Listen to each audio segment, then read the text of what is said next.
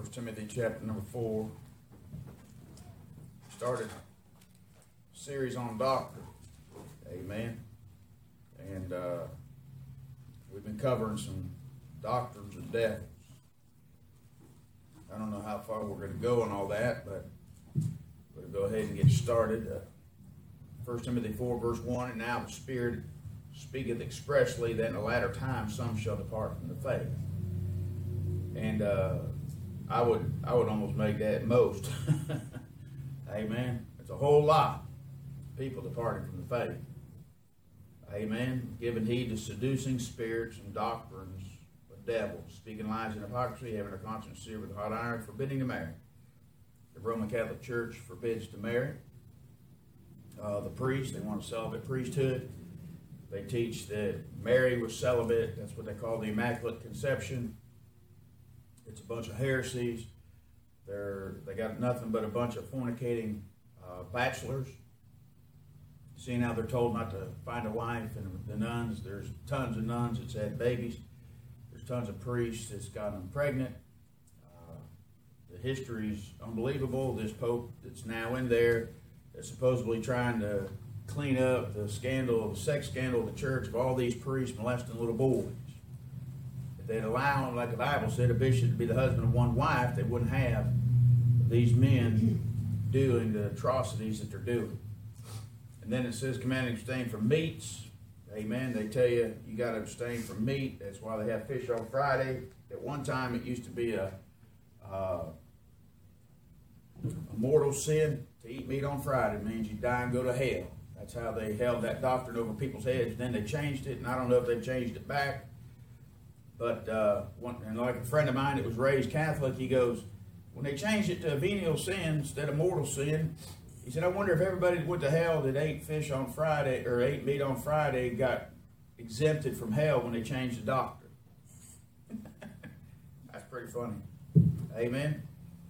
Uh, commanding abstain from meats, which God hath commanded be received with thanksgiving of them which Uh, believe and know the truth. Father, we love you. Thank you, Lord, for being so good to us. God, we ask you to bless, bless our Sunday school for thy glory, for thy honor. In Jesus' name. Amen. We covered some doctrines of the devil. Amen. One of them being baptismal regeneration, right? What is baptismal regeneration? They believe that baptism washes away your sins. They believe baptism saves you. They, but ultimately, like the Church of Christ, they don't believe that saves you, do they? They believe that's just one step in a process because they believe you got to live it. See, they don't actually believe that you got to admit, believe, confess, repent, be baptized, and keep the commandments. They they don't believe none of that really saves you. What they believe is that you got to have a, a life that exemplifies holy living. And you got to live right after you've done everything that they require of you to do, and you still don't have no assurance in your heart that you're saved until you get there and face them. That's what an apostolic preacher wrote me in a letter. He said he's saved. He's done everything they told him to do. He's come up out of the water speaking in an unknown tongue, baptized in Jesus' name, and everything. By the way, how does he know he said in Jesus' name? He doesn't know that. He's just taking that by faith. But he says nobody can know they're saved until you stand before God and know. Well, it's contrary to the Bible, ain't it? Mm-hmm. Right? Give me one verse that shows beyond a shadow of a doubt you can know you're saved. One verse. First, First John. Let's look at First John chapter number five. Listen, I, I like knowing for sure beyond a shadow of a doubt I'm saved. I'm glad it's not left in the hands of the preacher. I'm glad it's not left, amen, to the denominational heads and popes and priests and And uh, I'm glad that I can know. Amen. I'm glad I have assurance in my heart of salvation. First John chapter five, let's look at verse ten. He that believeth on the Son of God hath the witness in himself. Amen. The witness will be there. The Holy Ghost will be in there. He'll be a witness inside your heart. Right? He that believeth not God hath made him a liar, because he believeth not the record that God gave of his Son. And this is the record that God hath given to us, eternal life, and this life is in his Son. He that hath the Son hath what? life. He that hath not the Son of God hath not life. That's real simple, ain't it? Do you have the Son? You don't get the Son being baptized. You don't get the Son eating a wafer. You don't get the Son putting on a pair of funny underwear and pedaling a bicycle. You don't get the Son by selling Watchtower literature. Amen? You only get the Son by faith. Galatians three twenty-six, you're all the children of God by faith in Christ Jesus. John chapter one verse twelve says, to as many as received Him, to them gave He power to become the sons of God. You understand? Verse thirteen. These things have I written unto you that believe on the name of the Son of God. Have you done that? That ye may what? No. Know that you have eternal life, and that ye may believe on the name of the Son of God. Mm-hmm. Right? Let's go to Romans. Romans chapter ten.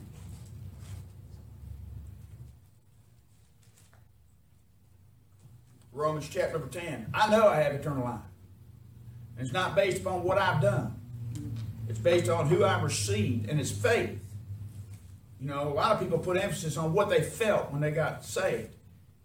I don't care what you felt. There's a lot of people who go through an emotional experience. Amen? But it doesn't mean they got saved. Verse nine.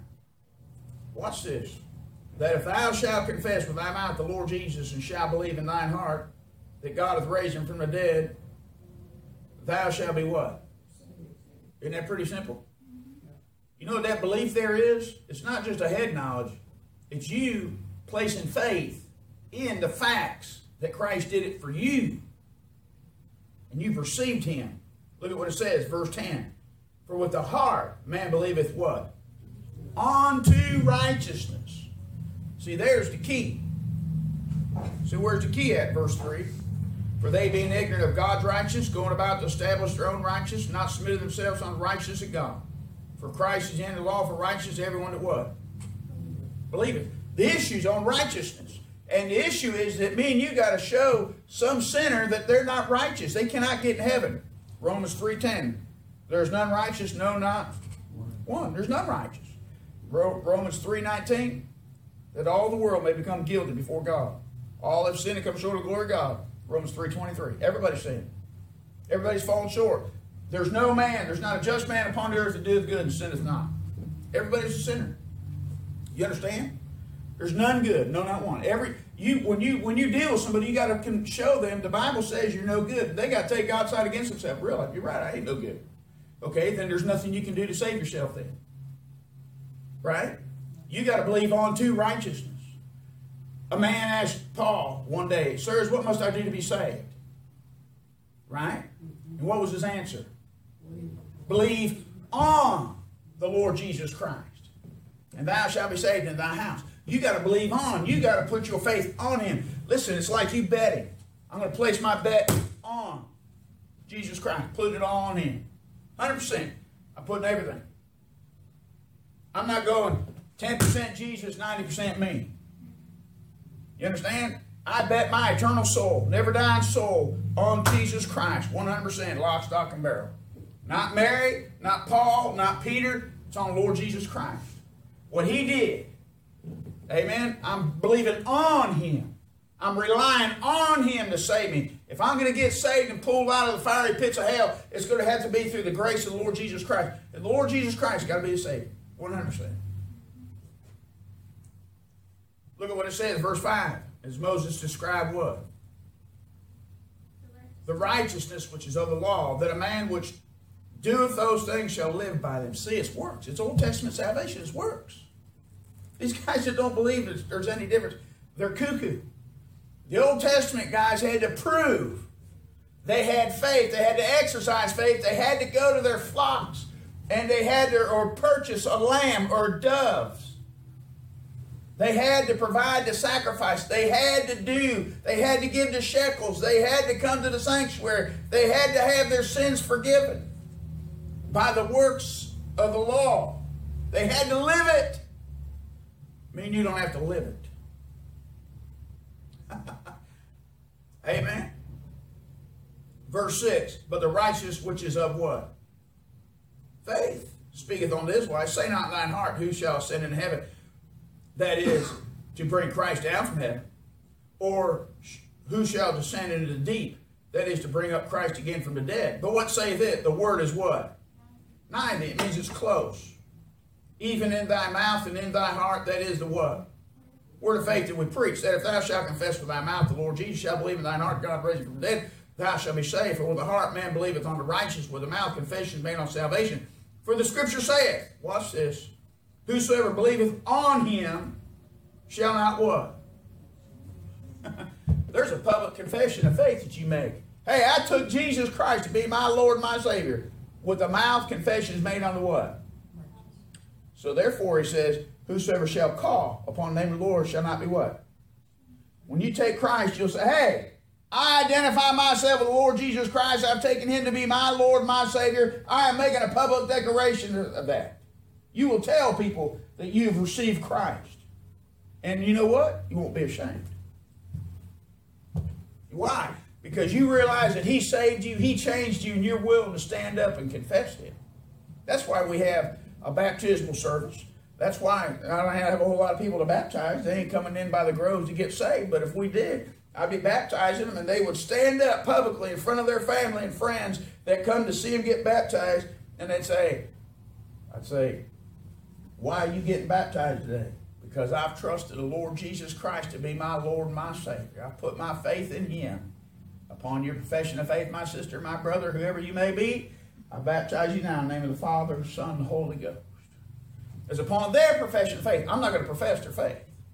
But it's a public profession of faith that I have taken Jesus Christ to be my Lord and my Savior. See, you understand what I'm saying? That don't save them. That's just them telling you that they've placed their faith in Christ. You understand? And it says they won't be ashamed.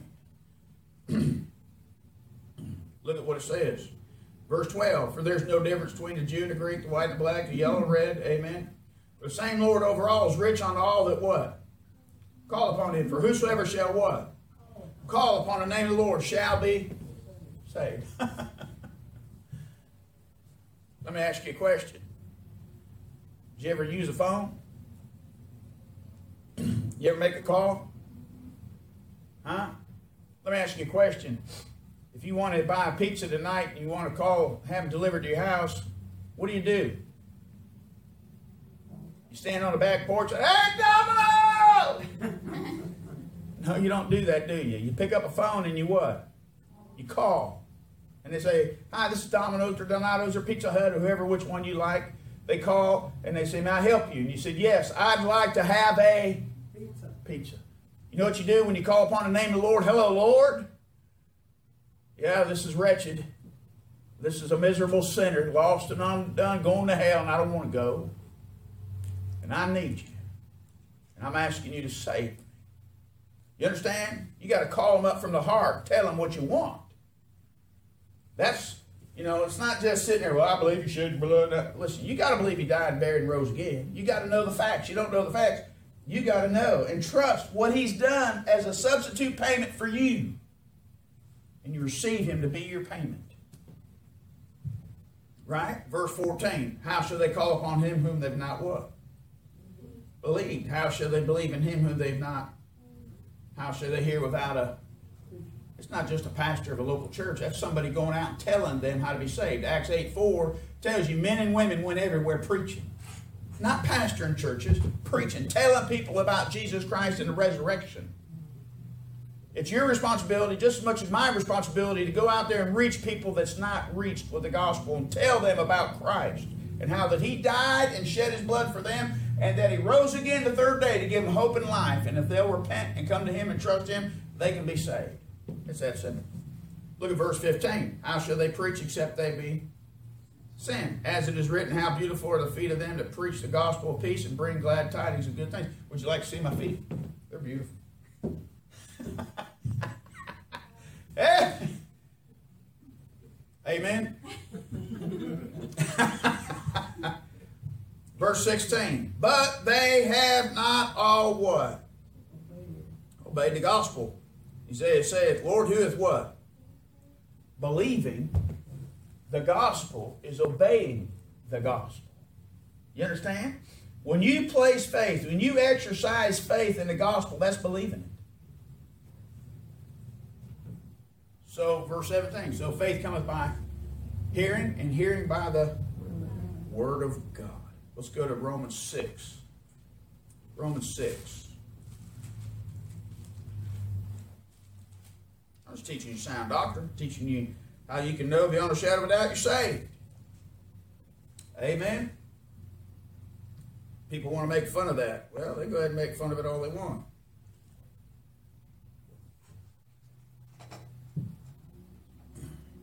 The bottom line is you got to exercise faith in the facts. If you don't know the facts, you can. How would you know to even call? Right? Verse seventeen. But God be thanked that ye were the servants of sin, right? But ye have what? Obeyed from the heart that form of doctrine which was delivered unto you. You know what you do? You obey by faith from the heart. See? When a man puts exercises faith in the gospel, he obeys the gospel. You understand? Now, Church of Christ says you want to exercise faith in the gospel, you get baptized. Baptism is the first step of obedience and faith, they'll tell you. The first step of obedience and faith is to receive Christ and take Him to be your Lord and Savior and confess Him. You know what? It'll produce obedience. I like what A W Tozer says about obedience, and I and I, I believe in it. And there's some brethren who don't like this. He said, faith, as the Bible knows it, is confidence in God and His Son, Jesus Christ. That's pretty good, ain't it? Faith is confidence in God and His Son, Jesus Christ. It is the response of the soul to the divine character as revealed in the Scripture. Even the response, even this response is impossible apart from prior inner working of the Holy Spirit. Amen. Faith is a gift of God to a penitent soul and has nothing whatsoever to do with the senses or data they afford. Faith is a miracle. It is ability God gives to trust His Son. Anything that does not result in action in accord with the will of God is not faith, but something else short of it. Faith and morals are two sides of the same coin. Indeed, the very essence of faith is moral. Any professed faith in Christ as personal Savior that does not bring the life under plenary obedience to Christ as Lord is inadequate and must be betrayed, must betray the victim at the last. The man that believes will obey. Failure to obey is convincing proof that there is not true faith present. An attempt to attempt the impossible, God must give faith or there will be none. And He gives faith to the obedient heart only. Where real repentance is, there is obedience. For repentance is not only sorrow for past sins and failures. Watch it. Repent, er, repentance is not only sorrow for past sins and failures, it is also a determination to begin now to do the will of God as He reveals it to us. You understand? A lot of people are sorry for the past sins, but there's nowhere in their heart are they prepared to live for God and follow God as a result of that true repentance. God, I'm sorry and I've done wrong and now I want to do right. And they turn to God with a heart that wants to do right. And when the will of God's revealed to them, they'll say, okay, I'll obey that, I'll do it. You know, when it was revealed to me, they said, you need to be at church every Sunday. Okay. You need to be at church every time the door's open. Okay. You need to give ten percent. Okay. You need to take your Bible and read it every day. Okay. You understand? It produced an obedient heart. God said, don't go there no more. Don't play with that sin. Okay. You understand? It produced an obedient heart. When my children, I discipline them, it's because mostly because they disobeyed. And when they're sorry, they begin to obey. You understand? Obedience. That's what God's demanding of His children. Why did Adam and Eve fall into sin? Disobey. You understand? And uh, so when I got saved from the heart, I didn't want to go to hell. And I got saved, and now that He saved me, I had a heart willing to follow Him and do whatever He wanted me to do.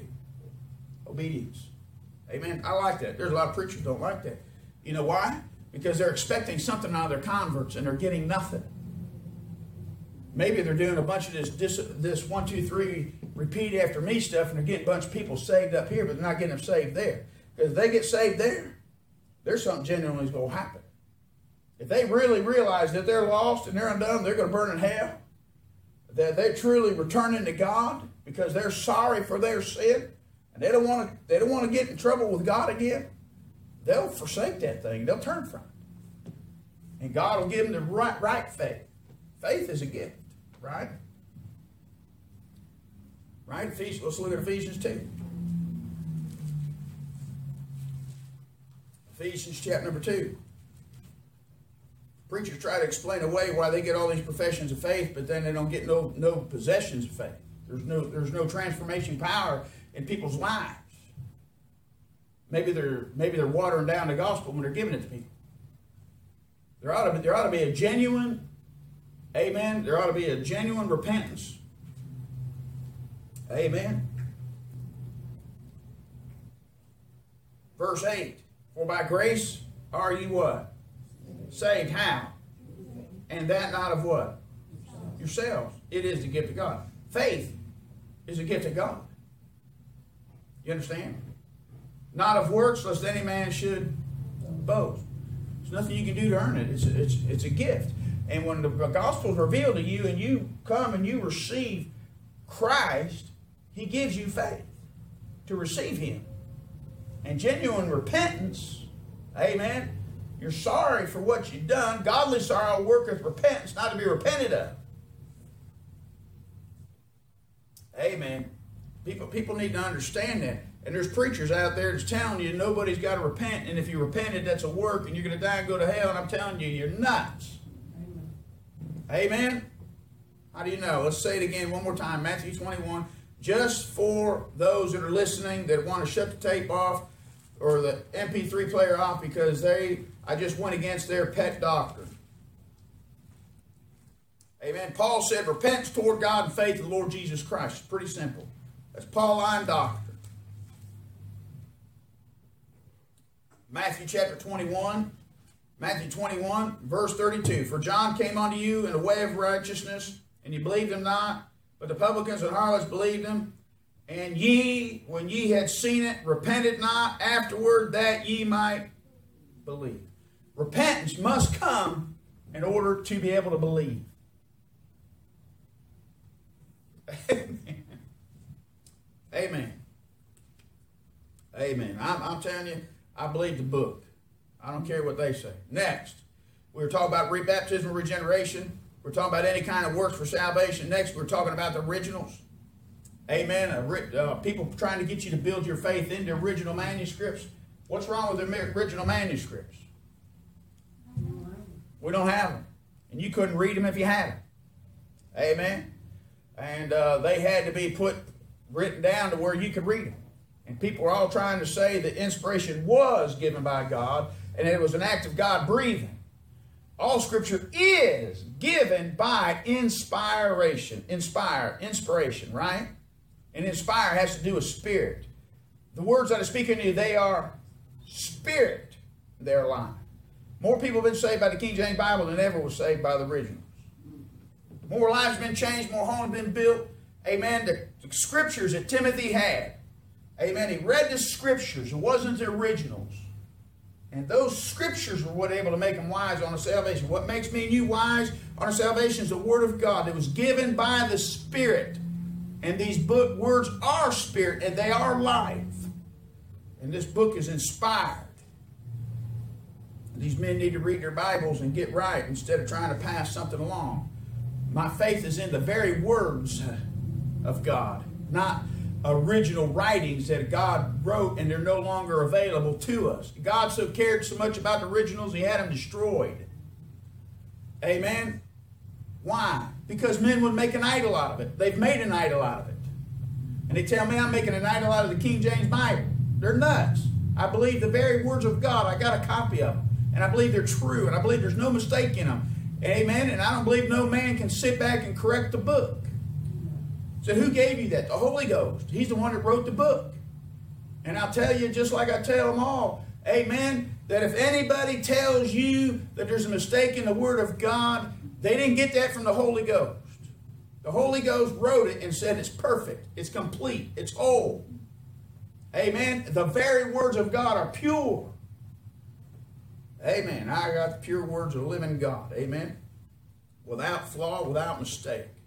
And if a man corrects this book, he's going to some other man to correct the book. Amen? You can, how, how reliable is your Bible? one hundred percent if it's a King James Bible. Unless somebody's tampered with it. And they're tampering with King James Bibles and they're ch- taking words out of there without you even knowing it. That's how crooked they are. Amen? Dax found one memorizing scriptures. He got a, a King James Bible and it just happened to be a new updated printing. And they changed words that he was he was reading. Went home and compared it and noticed they're changing it. Got to be careful. Got to be careful. Amen? So, uh, next, we dealt with doctrines of the devils on limited atonement. Believing that uh, Jesus Christ only died for the elect. That's heresy.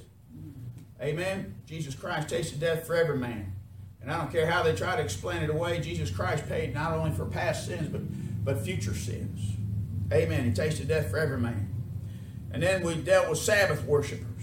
People that want to say that only Sundays is the time you come to church, or Saturdays and not Sundays. We showed you that the Sabbath is not for the church.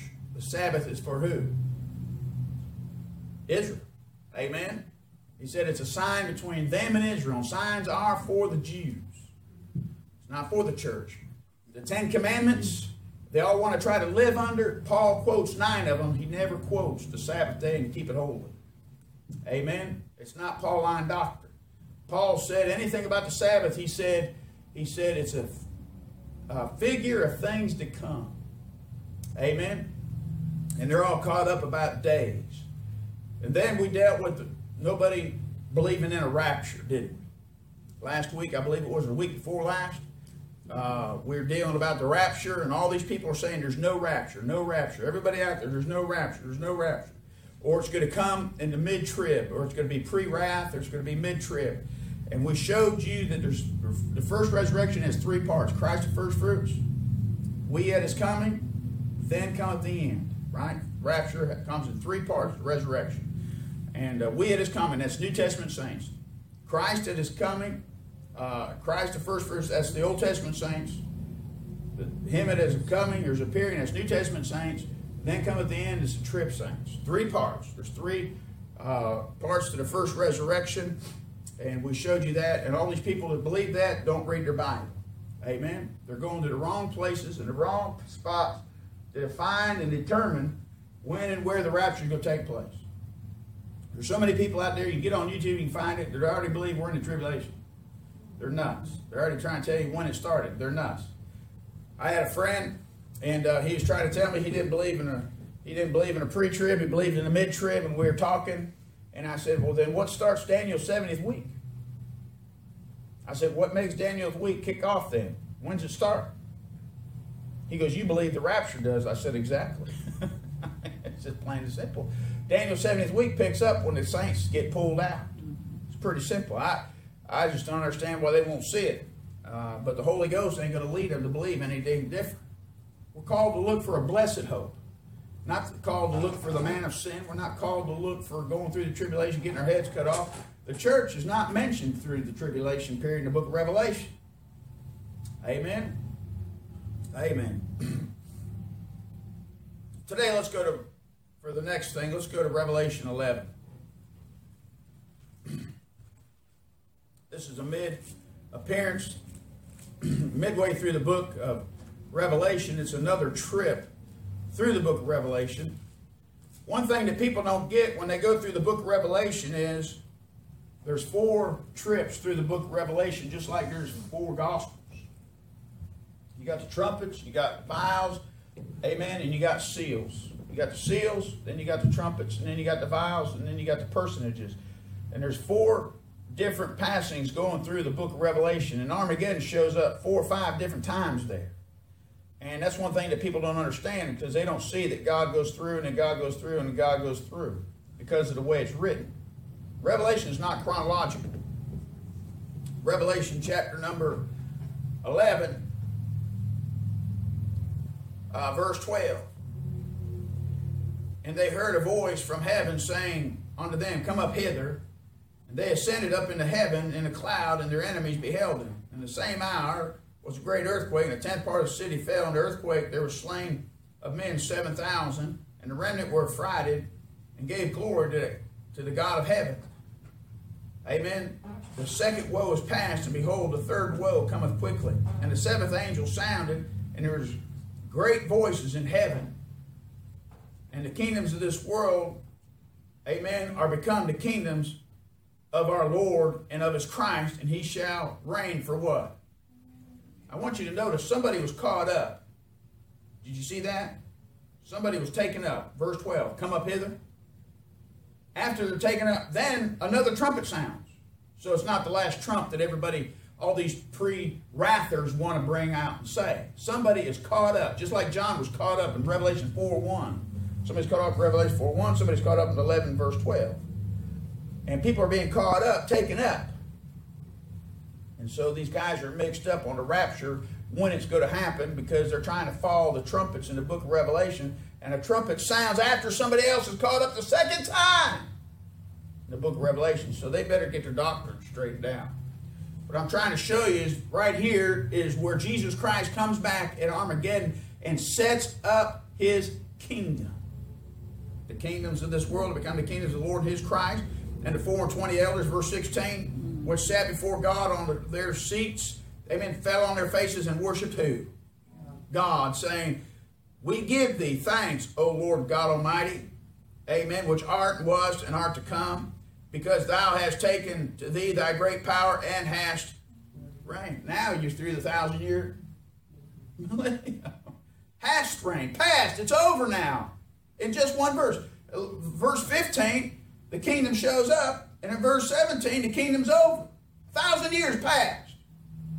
Now watch, verse eighteen, and the nations were angry. I love it. Amen. And thy wrath is come, and the time of the dead, that they should be judged, and that thou should give rewards unto the servants, thy prophets, and the saints, and to them that fear thy name, uh, small and great, thou shouldest destroy them to destroy the earth. Do you see that? Now you're dealing with the great white throne judgment. A lot of people don't understand that. That's, they're all confused. So what are you dealing with? We're dealing with amillennials. You know what an amillennialist is? Somebody that believes there's no millennium. Right there, the kingdom's coming, and the king, they went through the kingdom. It was past, a thousand years. And you know what messes people up? Is you still got eleven more chapters of the book of Revelation. Why? Because you're going through the book of Revelation four times, and this is one of the trips through the book of Revelation. Revelation fourteen, you got Jesus coming back, treading out the winepress. Amen, riding a white horse, and he's stomping them out. Amen. Revelation sixteen, he comes back. There's Armageddon. Revelation seventeen. Amen. And then Revelation nineteen, he comes back on a white horse again. And at the end of Revelation six, he shows up. They're hiding from the wrath of the Lamb when he shows up. So he comes through, and he comes through, and he comes through, and he comes through, and he goes through the book of Revelation. These people don't get it. One of the main reasons, one of the main reasons that people don't believe, uh, these amillennialists, like some of Dak's friends, they don't believe that uh, the book of Revelation is because they believe it was written before seventy A D seventy A D, Titus, an emperor, comes through and has Jerusalem leveled and destroyed. forty years from the time Jesus Christ said it would happen, it happened. And they, they wiped them out. He said he won't leave one stone upon another. And they wiped it out, destroyed the temple. And uh, everybody says that was the book of Revelation being fulfilled. So now they say John had to write that beforehand. So they're trying to say that that book was written like in sixty-three A D when Paul was writing all his writings. John didn't write the book of Revelation until ninety-six A D, twenty-five plus years after the destruction of Israel. You understand? And the Word of God was completed. This book is real. It's future. It's going to happen. All the amillennialists say it's past. It's done. And what they do is they allegorize the Bible. Let's turn to Galatians. Galatians chapter number four. You have to be careful for what these men are doing. They don't believe the Bible literally. And to believe like an amillennialist, you got to believe that three-fourths of your Bible is false, and it's wrong, and it's not true, and you got to explain it away. Look at what it says. Verse twenty-two. Galatians four twenty-two. For it is written that Abraham had what? Two sons, one by a bondmaid and the other by a free woman. Isn't that right? Hagar was a bondmaid and Sarah was a free woman. But he who was of the bondwoman, that, who is that? That's Ishmael. Right? Was born after what? The flesh. They got the flesh. They went ahead and tried to have a child, right? And tried to get the promise of God by doing it their own way. But the free woman was by what? Promise. God came up to Sarah and he said, hey, this same time, come next year, you, you know, you're, you're going to have a child. And you're going to call him name Isaac. She laughed. And he laughed. And next thing you know, they called him Isaac. And guess what? Isaac means laughter. And she had a child by the promise of God. Amen. Which things are an allegory. You know what it was? There's a story behind it. And he's trying to go through and show you. He said, for these are two covenants. One from the Mount Sinai, which gendereth bondage, which is Hagar. For this Hagar is Mount Sinai in Arabia, and answers to Jerusalem, which now is, and is in bondage with her children. But Jerusalem, which is free, or which is above, is free, which is the mother of us all. So he takes, he takes Hagar and makes her Mount Sinai, where they got the law, and then he takes the next mount, amen, Mount Zion, and says that's a picture of Sarah. Sarah's a picture of Mount Zion, which is above, amen, which is the mother of us all. So he turned around and he's using two mountains as pictures with these two women, and he creates a story to try to show you truth. Well, what all these amillennialists do is they take anything in the Bible and they spiritualize it, make stories out of it, that it really doesn't mean what it says. That's all I'm trying to say is what they try to do. They try to spiritualize the whole book, and it really nothing means what it actually it says. And you know what? You're going to get in so much trouble. If you don't believe the very words of God and what it says literally, you're in trouble. Unless it cannot be literal. You understand? There's types in the Bible. Jesus Christ, behold the Lamb of God, which taketh away the sin of the world. He was a sacrifice as a lamb. Right? Let's go to Acts two.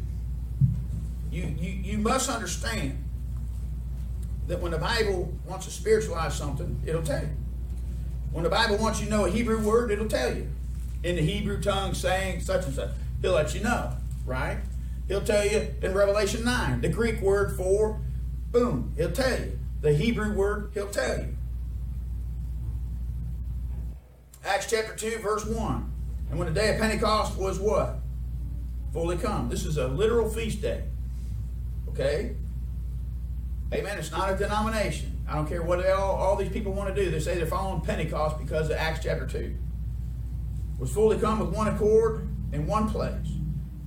And suddenly there came a sound from heaven. What? As. Did, was it a literal? It was as a rushing mighty wind. Did a wind come blowing in there? It didn't say a wind blew in there, did it? It said a sound from heaven as. See, the Bible didn't say it was a literal wind, but those people believe it was a literal wind. And they're waiting for the literal wind to blow. You understand? And so we'll, we'll even make comments like, Lord, we just asked the wind to blow here tonight, referring to the Holy Ghost. And we're not talking about literal wind. We're talking about the moving of the Spirit of God, according to John three, verse eight. Right. Now watch what it says. As of a mighty rushing wind, and it filled all the house where they were sitting. What's it? The sound filled all the house. Watch it. And there appeared unto them cloven tongues. What? No. Like as of fire. Didn't say fire sat on their head. All these charismatics want to take Jesus. I, you know, I baptize you with water. And there's one coming at me, baptize you with the Holy Ghost, comma, and with fire. They're all looking for the fire of the Holy Ghost. Because this and that verse in Matthew chapter three, verse eleven, and they're combining together and they're waiting for the fire to fall. And they're claiming the fire is the Holy Ghost sitting on everybody's head. If you read the context of Matthew three, eleven, and twelve, fire there's hellfire. They'll burn up the chaff with unquenchable fire. Doesn't say it's fire. It says it's like as of fire. And it sat on each of them. And they were all filled with the Holy Ghost and began to speak with what? Didn't say unknown tongues, did it? Said other. As the Spirit gave them utterance. And there were dwelling in Jerusalem who? Jews, devout men out of every nation under heaven. Why? Why are the Jews there out of every nation? The reason they're there is to fulfill the Feast of Pentecost. Deuteronomy sixteen sixteen. Three times a year were the Jews to show up. First fruits, right? Passover and unleavened bread. That's the first set of feasts. Fifty days later was Pentecost. And then later on, a few months later, it was Tabernacles, Trumpets, and Atonement. Those three feasts, those Jews had to show up to honor those three feasts three times a year. So they come out of every nation under heaven to come and observe the Feast of Pentecost. Verse six, now when this was noised abroad, the multitude came together and were confounded because they heard every man speaking his mumbo-jumbo. He heard them how? Now wait a minute. How did he hear him in his own language? I thought it was some unknown gift by the Holy Ghost. These people don't know what they're talking about. I'm telling you, they don't, can't read plain English. Why? Because they want to spiritualize the text and make it say something it doesn't say. Doesn't say unknown tongues. And these people understood what they were saying. There's a recognized dialect. Watch what it says, verse seven. And they were all amazed and marveled. Amen, saying one another, behold, are not all these who? Briars? Rednecks? Hillbillies? Ridge running? Huh? Right? That's what it's saying. Listen, that's what a Galilean was considered to be. The guy that lived on the other side of the track, he's a hick. He's just an old dumb hick. He, these Galileans don't know nothing. You understand? That's what the, that's what the implication is. When you call him a Galilean, you're, you're just saying he's just a dumb, dumb hillbilly. That's what they're basically trying to, that's how you would say it today. That's how they were looking down their nose. They're not educated like us. Right? How, how in the world would a Galilean learn another language? They're a bunch of dummies. Behold, not all these who speak are Galileans. Verse eight, how we what? Hear every man in our own tongue wherein we were born. Isn't that amazing? They hear it. And now you got all these different branches and fractions of the Pentecostals and Charismatics all claiming to be speaking in some unknown tongue. And they all want to claim they got the gift according to Acts chapter number two. And everybody heard them in their own language. They didn't need an interpreter. They were interpreting. Right there. The people understood it. Parthians, Medes, Elamites, dwellers in Mesopotamia, Judea, Cappadocia, Pontus, Asia, Phrygia, Pamphylia, and Egypt, and in parts of Libya, about Cyrene, strangers of Rome, Jews, proselytes, Cretes, and Arabians. Do we hear them speak in our tongues? The wonderful works of God. You understand? It's plain and simple, isn't it? See? And what they want to do is they want to spiritualize it. They want to turn around and make it unknown tongues. First Corinthians fourteen hadn't even been written yet. And what a charismatic will do is he'll go over to First Corinthians chapter number fourteen and he'll take unknown tongues out of First Corinthians fourteen and come over there and dump all the unknowns in Acts chapter two. There ain't no unknown tongue in Acts chapter two. Right? Then they go to First Corinthians fourteen and take Acts two and put the baptism of the Holy Ghost in there. There ain't no baptism of the Holy Ghost in Acts or First Corinthians fourteen. What do they do? They combine them. They shake it all up and they confuse everybody, start denominations, and then they go through this demonic experience and everybody goes, oh, they got the Holy Ghost. You said you called that, what they're doing a demonic gift. Yes, it's demonic. It's crooked. It's wicked. It's wrong. It's unscriptural. They're twisting the scriptures to their own destruction. They're deceiving millions. Amen. Damnable doctrines and heresies. You understand? And they're saying that's proof that you got the Holy Ghost. I'm telling you, it's a lie straight out of hell. I'm telling you, if you're doing all that, you got a devil. And I say that with confidence. Amen. Confidence what? The Word of God. I believe the book. I don't rewrite the book. I read what the book says and preach what it says. And what these guys do is they allegorize it, spiritualize it, and they change it because that gives them liberty to make it fit what they believe. Me and you are not to take the Bible and, and make it say what we believe. I got a bunch of Baptist doctrines and I'm going to make the Bible fit my Baptist doctrines. you're going to mess people up. Amen. You better, you better believe the Bible and make sure your doctrines fit the Bible. And if they don't, change your doctrines. But people don't know how to rightly divide the book, and they don't know how to believe what they read. When it says as, it's a comparison. It's likened on to something. It's one of the greatest things you'll ever get is understand when the Bible says like or as, that you see, hey, here's something I need to compare. It's a comparison.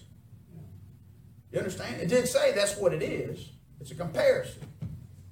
And what people do is get all mixed up. And these amillennialists, they turn around and they spiritualize every passage in the Word of God. And next thing you know, you ain't got nothing left but John three sixteen. They've done messed it all up. They don't believe all the promises. Listen, there's over five hundred prophecies yet to be fulfilled by the second coming of Jesus Christ. And they got to throw every one of them away. Because they want to spiritualize it and say, well, he's not going to come back and establish his kingdom. Jesus said he was. What do you think he was preaching when he was preaching in Matthew two? Right? He's preaching about a kingdom. Matthew five, six, and seven, and eight. What's he talking about? The kingdom of heaven will be likened unto. He says, guess what? There's come a kingdom. And these clowns want to say that it's over with and done away with. They're crippled too high for crutches. Jesus hasn't sat on the throne and established a kingdom yet. Revelation eleven, fifteen. That's future. And guess what? The book of Ezekiel says. Guess what it says? Amen. That King David's going to be sitting beside him. Have you seen King David sit beside Jesus yet?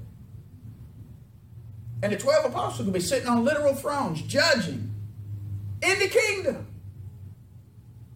And guess what? If I suffer with him, I can reign with him. I'm going to reign one day, amen, in the kingdom. There's a literal kingdom coming, and these people don't want to believe it. You know what? They're messing up the Bible doctrine. They mess up churches. Amen. I had ten of them sit right in here. And when I got done preaching the difference between the kingdom of heaven and the kingdom of God, they gone. They had the truth. Not one of them wanted to change what they believe according to the scriptures. And I showed them beyond a shadow of a doubt. So what happened? Brother Dax brought on them guys in, and Brother Dax basically probably lost fellowship with all them guys. Amen. And that one guy that he brought in tried to divide me and Brother Mark and Brother Dax. And they come to find out that that guy is so full of poison, it's unbelievable. Amen. He said, well, he's a good man. He's a nice guy. He's preaching heresy. Yep. He wouldn't leave his heretical teachings of his church when he found out the truth. Why? Because he'd lose meetings. It comes down to a living, a livelihood, money. He'd lose meetings. He'd be ostracized. He had all these preacher boys looking up to him. He'd have to sit back and tell them, I've been wrong. So he chose to reject the truths of the Word of God to stick to what he was brought up learning.